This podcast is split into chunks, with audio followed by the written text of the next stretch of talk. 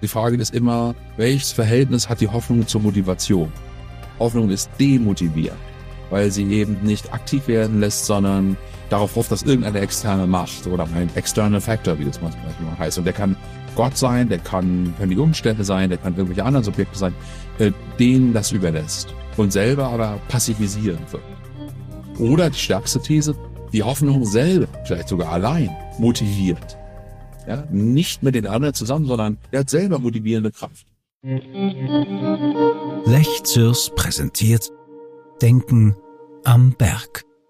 Herzlich willkommen zu einer weiteren Ausgabe von Denken am Berg. Wir widmen uns in diesem Format den großen Fragen unserer Zeit. Und Lech Zürs am Arlberg bietet sich wie kein anderer Ort für genau diese Art von Gesprächen an. Unsere Reporterin Anja Stegmeier ist nach Vorarlberg zum Philosophikum Lech gereist und hat den evangelischen Theologen und Philosophen Hartmut von Sass getroffen. Im Gespräch mit ihm wird klar, warum gerade Pessimisten die Hoffnung brauchen und welche Haltung nötig scheint, um ein hoffnungsvolles Leben zu leben. Ich frage mich manchmal tatsächlich bei solchen Vorträgen und wenn man das eben äh, in der Theorie und analysiert und zerlegt und wieder zusammensetzt, ob Philosophinnen und Philosophen eigentlich das, was sie dann da äh, zum Beispiel jetzt auch hier in der Woche vortragen, ob sie das wirklich selber überzeugt davon sind? Mhm. Oder kann man sowas anstellen, ohne dass man mhm. selbst äh, ja. es lebt oder ja. glaubt oder überzeugt ist? Ja, eine wichtige Frage. Also es gibt einen anderen Podcast, der heißt Five Questions. Eine dieser fünf Fragen, die ja äh, gestellt werden, es werden immer die gleichen gestellt und dann zu sehr bekannten PhilosophInnen, äh, war für eine Season, diese Fragen wurden manchmal auch dann ersetzt durch andere oder ein bisschen verändert, uh, uh, do you believe in what you teach? Mhm. Und ich würde sagen, von 20 Sachen, die ich da gehört habe, haben nur zwei das verneint. Oder waren sich nicht ganz sicher. Oder haben dann auf selber philosophische Weise irgendeine Theorie gehabt darüber, warum das egal ist. Ob sie selber daran glauben oder nicht. Ähm, und ich würde sagen, äh, es kommt sehr darauf an, in welchem Bereich der Philosophie man sich gerade äh, bewegt. Also man unterscheidet ja wesentlich zwischen praktischer und äh, theoretischer Philosophie. Bei praktischer Philosophie geht es also um Ethik, um politische Philosophie und dergleichen mehr.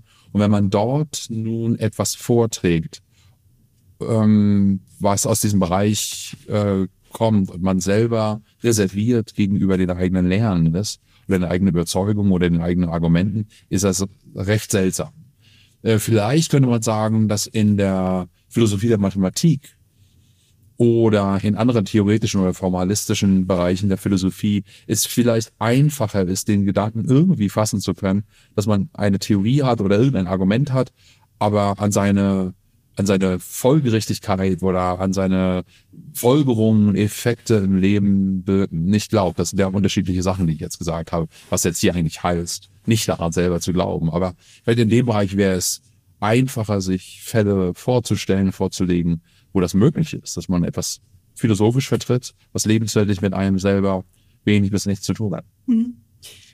Gut, es kommt also darauf an, aber bei der Hoffnung zum Beispiel würde ich jetzt so ganz platt sagen, ähm, das kann man natürlich versuchen, rational zu begreifen, erklären, herführen, Konsequenzen ziehen. Ja. Aber ähm, ist es nicht so wie beim Glauben, so Fideis, Fideismus? Also ich kann nicht glauben wollen, man glaubt halt, ja. Mhm. Und wird es ähnlich sehen mit dem Hoffen. Ähm, das kann ich vielleicht gar nicht so, das ist ja eher ein Gefühl oder das ist eher was Körperliches, ja. Also inwiefern ähm, kann man sich dazu entscheiden? Genau. Ja. Ja, das ist eine wichtige Frage. Also das verhält sich zwischen äh, Glauben und Hoffen durchaus unterschiedlich. Also wenn man jetzt religiösen Glauben ähm, nimmt, die Theolo Theologie hat sich darum eigentlich immer bemüht, eine Theorie darüber vorzutragen, warum das so ist, dass Glauben etwas ist, das man äh, nur empfangen kann, das einem gegeben werden muss, dass der Glaube selber eine Gabe ist, dass es nicht etwas ist, was man selber erarbeiten kann. Es ist nicht einmal äh, so eine Zusammenarbeit zwischen dem Göttlichen und dem Menschlichen da geben kann. Aber da gibt es dann sozusagen unterschiedliche ähm, Ausführungen und die führen dann tatsächlich auch zu den unterschiedlichen Konfessionen. Zwischen Katholizismus und Protestantismus gibt es da durchaus Unterschiede. Ich lasse das jetzt mal weg und kommen wir zurück zur äh, Hoffnung. Ja, ich habe das ja auch im Vortrag versucht äh, deutlich zu machen. Ähm, eher davon ausgehen, dass normalerweise die Erwartung ist, dass man sich zur Hoffnung irgendwie so verhalten kann, dass man sagt, man kann sie fahren lassen, wie es dann so heißt, oder man kann, man, man soll sie übernehmen oder dergleichen mehr. Das setzt alles voraus, im Positiven wie im Negativen, dass es etwas ist, das unserer Wahl oder unserer Option, äh, unserer Aktivität obliegt. Und ich würde Ihnen zustimmen, so wie die Frage sozusagen gestellt ist, dass das ein falsches Bild ist. Ja. Und deshalb habe ich sozusagen den Vortrag, die Fragestellung ein bisschen gewandelt. Die Frage war nicht mehr, können wir hoffen, dürfen wir hoffen, sollen wir hoffen, sondern was tun Menschen, wenn sie hoffen. Das geht also praktisch äh, rekursiv vor. Es sagt nicht, hier ist es sozusagen die Praxis des Hoffens, die liegt vor uns. Jetzt müssen wir begründen, warum wir springen sollen sozusagen oder uns dieser Praxis überlassen sollen. Ja oder nein oder Mittelbestimmung, wie auch immer, sondern es sagt, Leute verfinden sich schon immer in diesen Praktiken des Hoffens, die auch verkörpert sind, wo Affekte, Gefühle, Emotionen, was auseinanderzuhalten wäre nochmal, äh, eine Rolle spielen, wo Räume, Zeiten eine Rolle spielen, sozusagen alle, all die nicht kognitiven Elemente des Hoffens. Äh, Leute finden sich in diesen Praktiken und in diesen praktischen Kontexten vor. Und dann fragt die Philosophie zurück, was tun Menschen, wenn sie das tun? Was, was sind die Vollzüge, wie werden die beschreibbar? Ähm, was ist eigentlich der Zustand, nicht was soll sein. Also das heißt, es ist eher ein beschreibender Gestus und weniger ein normativer. Vielleicht auch noch mal so ein bisschen in, in, in die Kerbe zu schlagen. Ich weiß nicht die genaue Zahl, aber das fand ich immer ganz spannend, ähm, dass es wohl mal eine Befragung von Christen gab, also die bekennend im Sinne von sagen, sie sind Christen und äh, äh, ob die an ein Leben nach dem Tod glauben. Und ich glaube, ziemlich viele, 70 Prozent, ich weiß nicht, muss noch mal nachschauen, sagen eigentlich nein, aber mhm. sagen trotzdem, sie sind Christen. Mhm. Und da fragt man sich doch, ja, warum dann das, das Ganze? Ja, mhm. aber das ist vielleicht auch so was Ähnliches, ähm, wie man dann eben lebt, oder? Mhm. Kann man das so vielleicht gleichsetzen? Ja, also wenn wirklich das Ergebnis ist, dass man sich als Christ äh, bezeichnet, also als Selbstbezeichnung, nicht, dass man über einen gesprochen wird oder mit welchen empirischen Studien das festgehalten wird, sondern wo man selber sich zum Christentum bekennt. Also, Entschuldigung, darf ich kurz unterbrechen, nämlich dieses, ich glaube an Gott, ja. an einen Gott, aber ich glaube nicht an ein Leben nach dem Tod. Und das ist ja. doch eigentlich diese Verheißung ja. oder das ist doch eigentlich der mhm. Deal. Mhm. also, ja. ja. Entschuldigung. Ja. Nee, das, also es ist eine, eine, eine wichtige Präzisierung. Also, ähm, aber in der Heimat ist es dann, wenn sich Leute so beschreiben und dann sagen, also mit Auferstehung oder mit Leben nach dem Tod und dergleichen, kann ich gar nichts anfangen. Da gibt es jetzt zwei Möglichkeiten. Entweder sagt man, ja, ist genau die richtige Haltung. Der Glaube wird sozusagen befreit von all dem Ballast, der es Leuten auch heute so, so schwer macht oder vielleicht sogar auch unmöglich macht, daran noch zu glauben. Auferstehung, von den Toten, ewiges Leben, Reich Gottes, alles Dinge, mit denen man heute irgendwie nichts mehr anfangen kann. Und dann kann man sagen, ja, dann ist das sogar eine intellektuelle Verpflichtung. Sollte man es doch mit dem Glauben halten, auf diesen Ballast zu verzichten. Es gibt sicher noch verschiedene andere Kandidaten, die man dann sozusagen getrost ver verabschieden kann. Jetzt kann aber auch die andere Variante erwogen werden. Das wäre theologisch vielleicht auch interessanter zu sagen, naja, was ist es denn an diesen einzelnen Lehrstücken, am ewigen Leben beispielsweise, das so problematisch ist? Und gibt es nicht eine vernünftige Interpretation dieses Lehrstücks, dass das Ballasthafte ablegt und trotzdem an dem Konzept und an der Vorstellung, an dem Sprachspiel, an dieser Praxis festhält. Und dann haben sie sozusagen eine Situation, in der sie äh, beides haben können, sowohl die Kritik als auch das Festhalten. Darum sollte sich die Theologie bemühen in unterschiedlichen Schattierungen festhalten und äh, äh, Kritik üben. Das haben sie auch an, bei der Hoffnung so gemacht. Ähm, was ist denn nun bitte gegen Hoffnung einzuwenden? Gar nichts.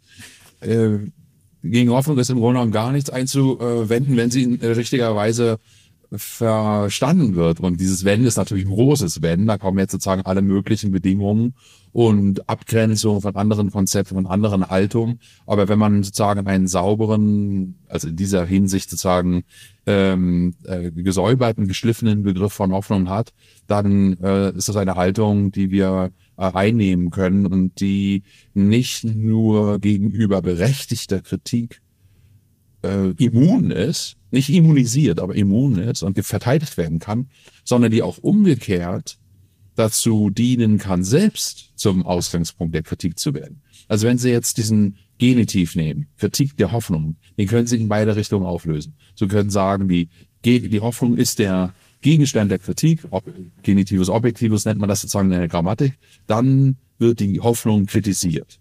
Und da haben wir natürlich verschiedene Kritikpunkte, die immer wieder äh, erwägenswert sind und auch erwogen worden sind.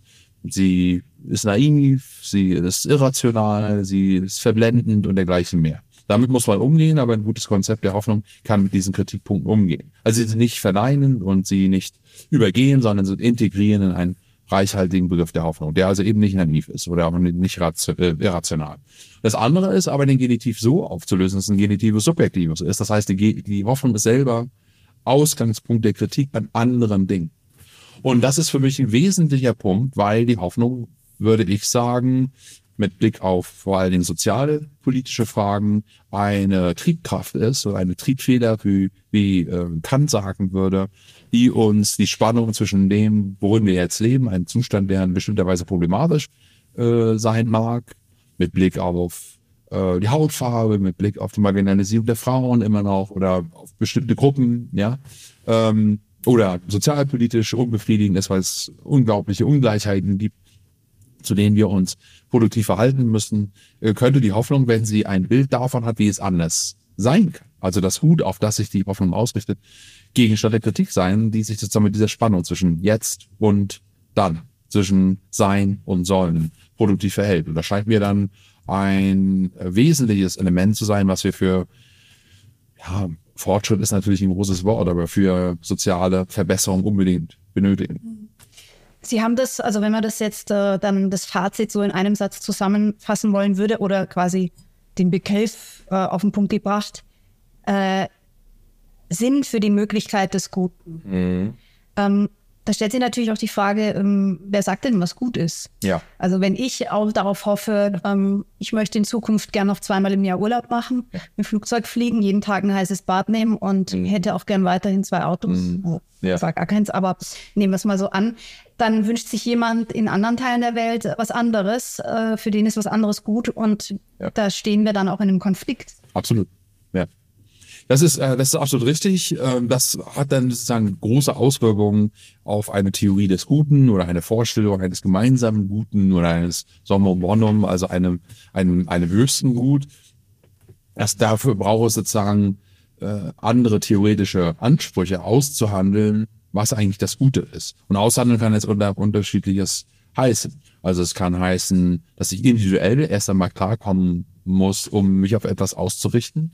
Ähm, und ich kann ja selber als Individuum diesen Konflikt in mir tragen. Das verschiedene Güter, die ich gerne haben sollte, triviale und existenzielle, miteinander nicht vereinbar sind. Das muss sich sozusagen, diesen Aushandlungsprozess muss jeder ja mit sich selber äh, haben. Und das andere ist sozusagen gesellschaftlich, das ist vielleicht der violentere und auch schwierige Punkt, dass eine Gesellschaft Räume braucht, um sich gemeinsam zu verständigen, wohin es eigentlich gehen soll. Und das bedeutet dann eben auch kritisch, dass bestimmte Hoffnungen ausgeschieden werden, äh, die von bestimmten Gruppen vorgebracht werden oder von bestimmten Individuen, die nicht mehrheitsfähig sind oder die schlecht sind für andere. Also das Gute für den einen mag das Schlechte für den, für den anderen sein und dergleichen mehr. Aber das sind sozusagen dann Aushandlungsprozesse. Die Hoffnung ist erst einmal jetzt ein Strukturbegriff, der nicht sagt, was gut ist. Mit der Hoffnung ist erst einmal nur gesagt, sie richtet sich auf etwas, das derjenige darauf gut findet. Und ich hatte ja auch im äh, Vortrag das Beispiel des Mafia-Clans die hoffen natürlich auch. Das ist ein Paradebeispiel für Hoffnung. Mafia-Clans, dass sozusagen der nächste Deal nicht platzt, sondern erfolgreich ist oder wer die äh, Projekte äh, der, der, der Mafia bedroht, der muss aus dem Weg geräumt werden und dergleichen mehr. Das heißt, das ist sogar etwas Gemeines. Also nicht nur nicht schlecht, sondern es ist gemein und kriminell und dergleichen mehr. Und sicher können die Leute offen und erfüllen alle Bedingungen einer Praxis des, des Hoffens. Das heißt, deshalb ist es so wichtig, den Netzwerkcharakter der Hoffnung so stark zu machen, weil sie nie alleine kommt. Sie findet sich immer schon in einem Netzwerk mit anderen Haltungen und Erwägungen und auch theoretischen Überlegungen, die das eingrenzen, was überhaupt als Hoffnungsgut in Frage kommt. Und da muss man einfach unterscheiden. Gibt es, äh, geht es um äh, persönliche Kontexte, geht es um politische Kontexte? Ähm, welche Ziele haben wir eigentlich? Soll etwas Innovatives passieren? Reagiert man auf ein Problem? So wie der Politik meistens, denkt man einer Sache nach oder ist ein Vordenker einer Sache, ja, antizipiert man oder kommt man immer schon zu spät. Das steckt ja in dem Nachdenklichen, ja. Ähm, das wäre sozusagen ähm, genauer zu spezifizieren. Das ist ja natürlich jetzt eine unbefriedigende Antwort. Ich habe eher nur so, äh, so geantwortet, warum es nicht direkter geht. Ja. Wenn ich jetzt so ein bisschen Ihren äh, Beitrag und die anderen innerlich passieren lasse, dann kam sehr oft vor Ideale, Vision, ähm, Zukunft, ähm, Veränderung, Transformation, so in diesem ganzen äh, Umkreis der Hoffnung. Und ähm, es gibt ja aber auch wahnsinnig viele Menschen in der Gesellschaft, die hoffen, dass alles so bleibt, äh, wie es ist. Ist das dann eigentlich eine Hoffnung? Ja, das ist auch eine, eine Hoffnung. Deshalb ist das mit der Transformation schon sozusagen eine, eine Eingrenzung dessen, was im Spektrum der Hoffnung eigentlich liegt. Aber gemeinsam ist diesen Fällen, den transformativen wie den, man könnte sagen, konservativen, alles soll, soll so bleiben, wie es ist. Gemeinsam ist beiden, dass sie ein, ein Gegenszenario haben, von dem sie meinen, es sei schlechter. Also auch der Konservative sagt ja, ich hoffe, dass alles so bleibt, wie es ist, was auch immer das im Detail heißen soll, weil ich befürchte, dass wenn es nicht so ist, schlechter ist. Das heißt, der Hoffnungsfall wird als besser angenommen, in welchem Sinne auch immer, als der kontrafaktische Fall, der ebenso möglich ist und der vielleicht sogar die wahrscheinliche Bedrohung ist oder dergleichen. Aber das erfüllt im Grunde genommen erst einmal alle logischen Bedingungen der Hoffnung, auch von einer konservativen Hoffnung, die nicht auf Transformation aus ist, die nicht das Neue mit, äh, im Blick hat, sondern die eher das Alte konservieren will. Dagegen ist auch erstmal nichts zu sagen. Ja? Also wenn es nicht besser wird, dann ist vielleicht die Option, äh, dass man das, was man erreicht hat, verteidigt. Ja, und das sind ja auch Szenarien, die wir nicht nur auf der konservativen Seite haben, sondern die wir durchaus auch in Umweltbewegungen haben oder in wirtschaftskritischen Bewegungen haben, als eher auf dem linken politischen Spektrum, die von Degrowth, also ja, äh, eine Kritik des Wachstums in gewisser Weise ausgehen oder die das für ideologisch halten, dass das alles immer größer äh, oder neuer oder innovativer oder so weiter äh, aussehen muss. Denn man könnte ja auf die äh, Überlegung kommen, ja, diese Kräfte sind erschöpft oder die, der Preis für ein immer weiter so in der Hinsicht ist zu hoch.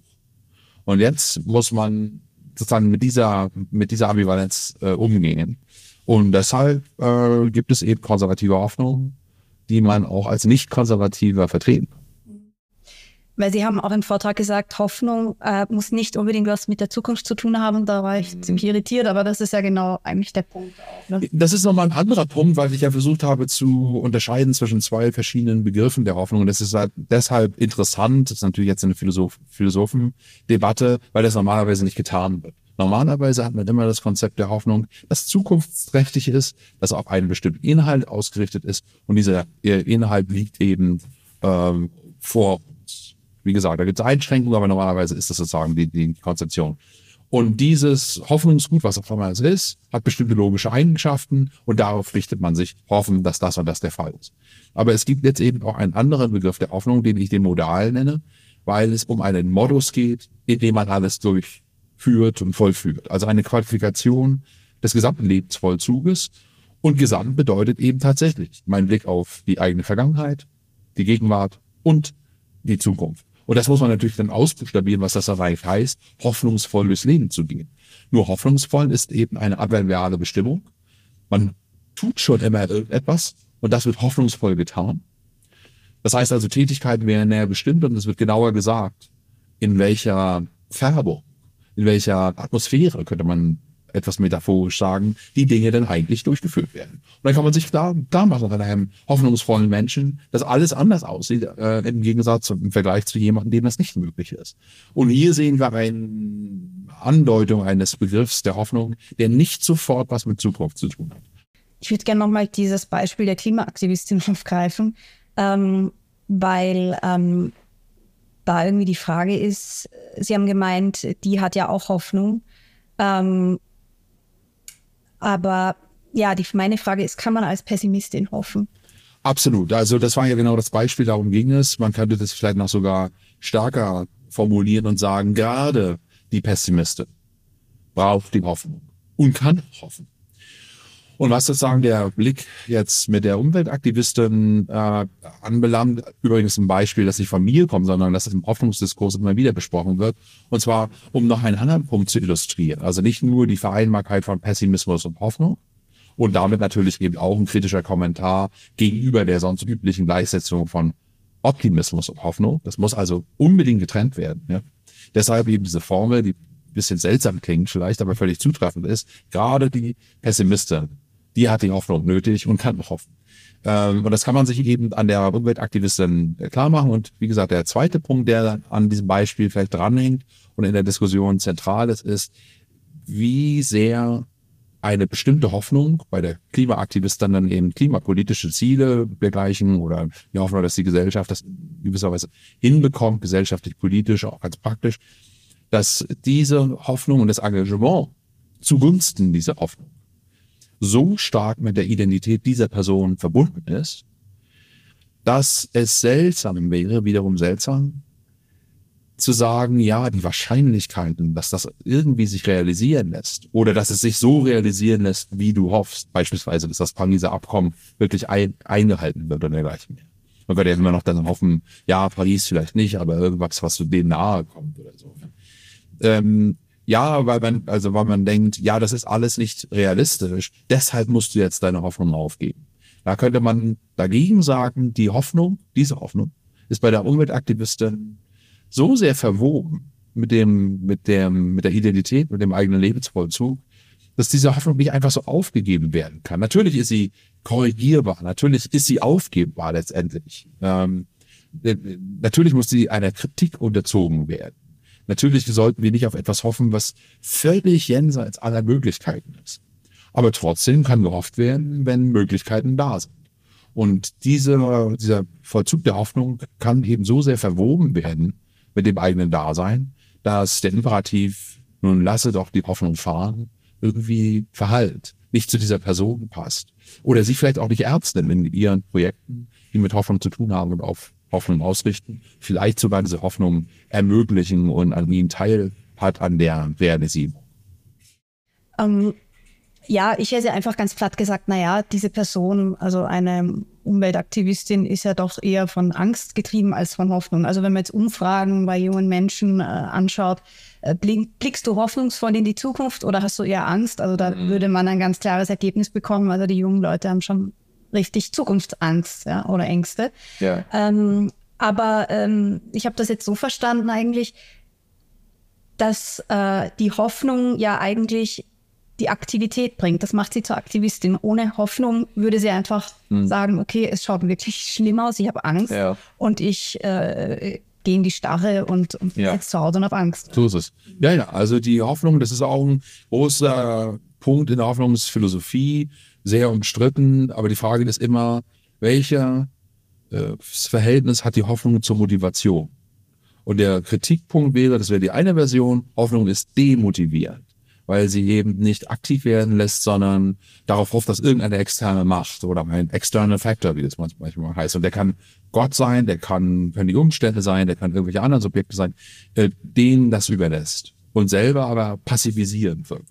Oder man sagt, die Hoffnung gehört in den Vorhof sozusagen und in, der, in die Vorbereitung der Motivation und zusammen mit anderen Haltungen und Einstellungen partizipiert sie an so etwas wie einer, einem motivationalen einer motivationalen Dynamik.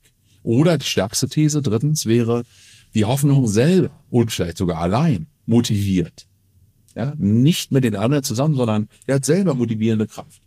Und ich würde sagen, eins muss ernst genommen werden. Es gibt dieses motivierende Element. Das unterliegt dann einer Kritik der Hoffnung.